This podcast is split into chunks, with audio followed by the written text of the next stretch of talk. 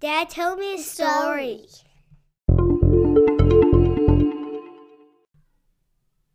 I cringe when I look back on it. It's as though I've been strapped down and forced to endure sick torture at the hands of the keepers of memories with this one. I'm talking about a presentation I gave at the 2016 Utah State University Citizen Scholar Conference. The purpose of my research, I began, is to persuade the general public, people as a whole, that there is a lack of empathy in our society. Now imagine that my voice had a little less energy than I do now, and that I'm standing there basically looking like I just got struck by lightning. Not a great opening line, not a great way to start my presentation, but let's see where 2016 Zach goes next. I'm going to read to you the first few lines of this presentation I gave. I'm not going to play the video, but I'm going to read it to you. Listen to this. We as a people should learn, understand, and practice empathy more than we do now, so that our everyday communications can become more fulfilling, fuel connection, and resolve the greatest issues facing mankind. This is done by understanding what empathy is, why it's so important and why there is a lack of it, and how we can cultivate and grow it. Dear goodness. Did someone fart? It cannot get more boring than that, can it? I go on. Empathy is defined in the Oxford English Dictionary. Oh my gosh. Okay. Now he's literally quoting the dictionary. Somebody please make this guy stop. If you're trying to get an audience to empathize with your point of view, my 2016 empathy presentation is a rich masterclass on how to bore them to tears instead. Not only did the language flow like the foreword to a college textbook, but the delivery itself was robotic and awkward. I'm standing there in this video, again, look, if my torso is stuck upward like I've just been struck by lightning. I proceed to click through slides and list facts and figures about the human emotion of empathy like a lifeless android. It's as though Siri herself was asked, Siri, what's empathy? And channeled her answers through me. It's hard to watch.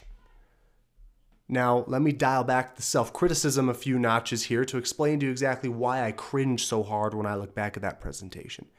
The school's intention following these talks that we gave was to feature one of us in a book they'd give to next year's English students. And I'll be honest, I really wanted to get that spot. I thought it would solidify my position as a world-class presenter and storyteller at the young age of 21. In other words, my ego was involved. And I told myself a story that I needed external validation to confirm my own ambitions. I, of course, did not get picked, and looking back at it nearly 6 years later, it's easy to see why. I had a similarly disheartening experience in March 2020, almost 2 years ago now, when I traveled to Michigan to train a client for work. The subject of the training was customer service. I had two 4-hour training sessions to deliver, training sessions this business owner paid $5,000 for. I stayed up late in my hotel room the night before, flipping through my slides, making sure I had helpful explanations and visuals to share with the company. I rehearsed the flow of it in my head and tested out the technology numerous times. What could possibly go wrong with that kind of preparation? The answer? Everything. The training was a complete disaster from start to finish. It was so bad that by the last hour of the second session, the session that the owner chose to sit in on, I was out of material. I was completely winging it and hoping to somehow magically enlighten my audience with a host of facts and stats and customer service scripts. Instead of enlightenment, though, I got constant pushback from employees who disagreed with me and thought I was wasting their time. The tension was palpable. It was so awkward and uncomfortable when the owner drove me back to the airport. He was obviously upset with the whole experience, but didn't have the heart to tell it to my face. A few weeks later, he called my boss to ask for a full refund on the $5,000 training. His four-word description confirmed my worst fears. He said, it was a disaster. On the bright side, at least this time, I was in tune with reality after my blunders. In 2016, I actually thought I did a good job teaching the audience about empathy. But in 2020, I knew before it was even over that I'd botched it. There was no fooling myself this time around.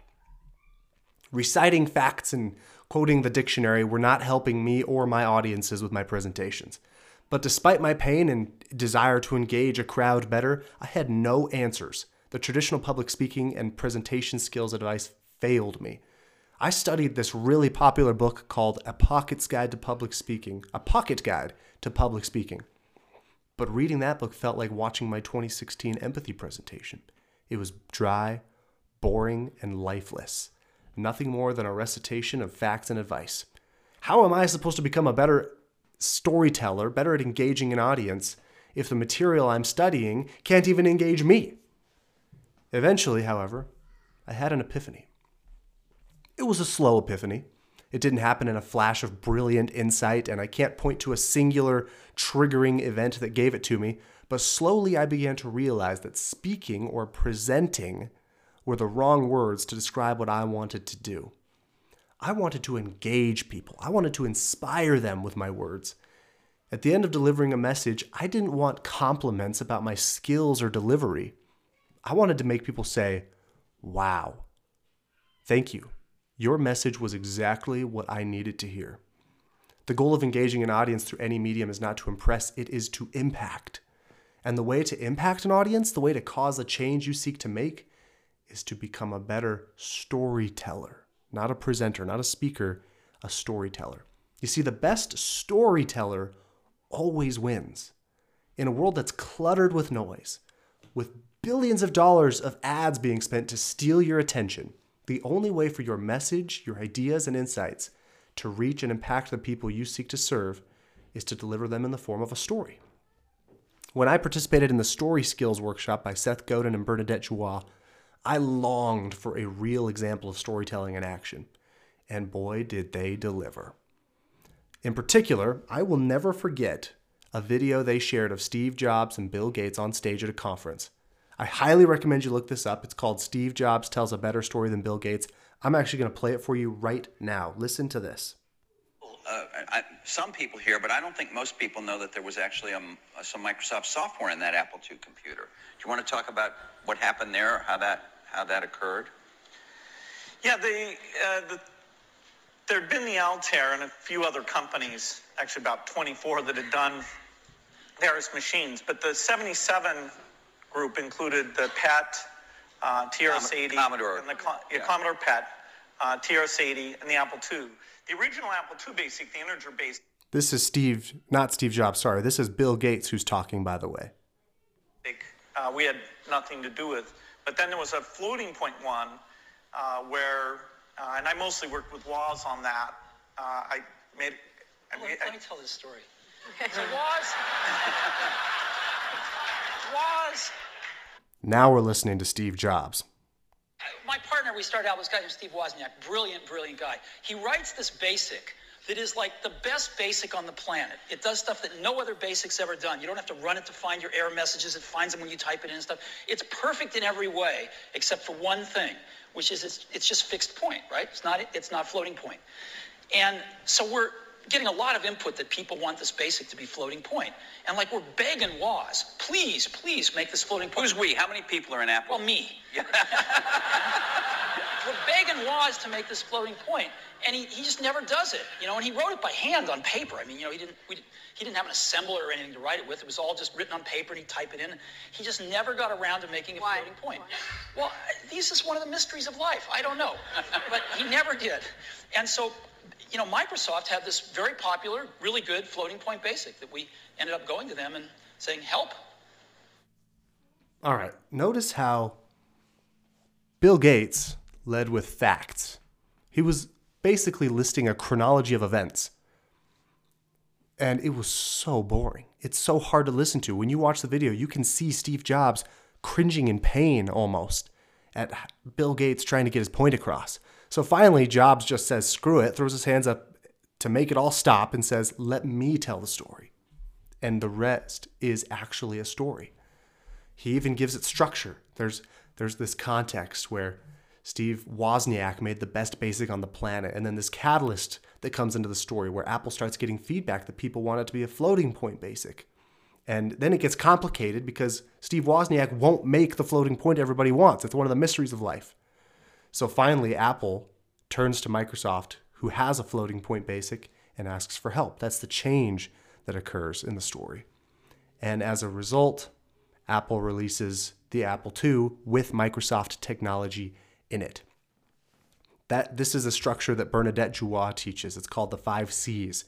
There's a context, a catalyst, a complication that's caused, change that happens, and a consequence that comes as a result, a transformation at the end of the story. The beautiful thing about a well-told story is that it allows the audience to identify the lesson for themselves. For me in this story, the insight or the lesson is that it's okay, even in your favor, to ask for help, even if you're Apple. But for you, you might have learned a different lesson. You might have noticed something else. I'm getting ahead of myself, though. The lesson for now of this podcast episode is that your goal should not be to merely deliver information or make your audience think you're good at what you do. The goal is to spark change, inspire people, move them, and make them want to say, thank you. Your message was exactly what I needed to hear. And the way to accomplish that goal is to become a storyteller. It will change your life forever, and it's the reason I am recording this podcast. This is The Storytelling Habit. It is about the difference between merely telling stories, merely delivering information, and being a storyteller. It's about how to turn your life experiences and insights into engaging stories that build trust and strengthen your relationships.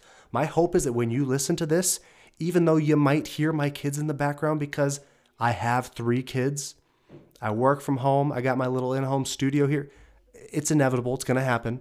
My hope is that even when those things happen, that you'll walk away from listening to these episodes feeling like, I now know how to become a better storyteller. I now know how to engage the people I seek to serve, earn their trust, and build stronger relationships in life. Because all of us, from the top 1% to the bottom tiers of society, need the power of storytelling to create the change we seek to make.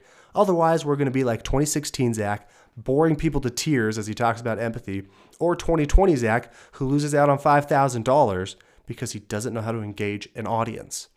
We need storytelling. I hope you'll continue to listen to The Storytelling Habit. This has been episode 1.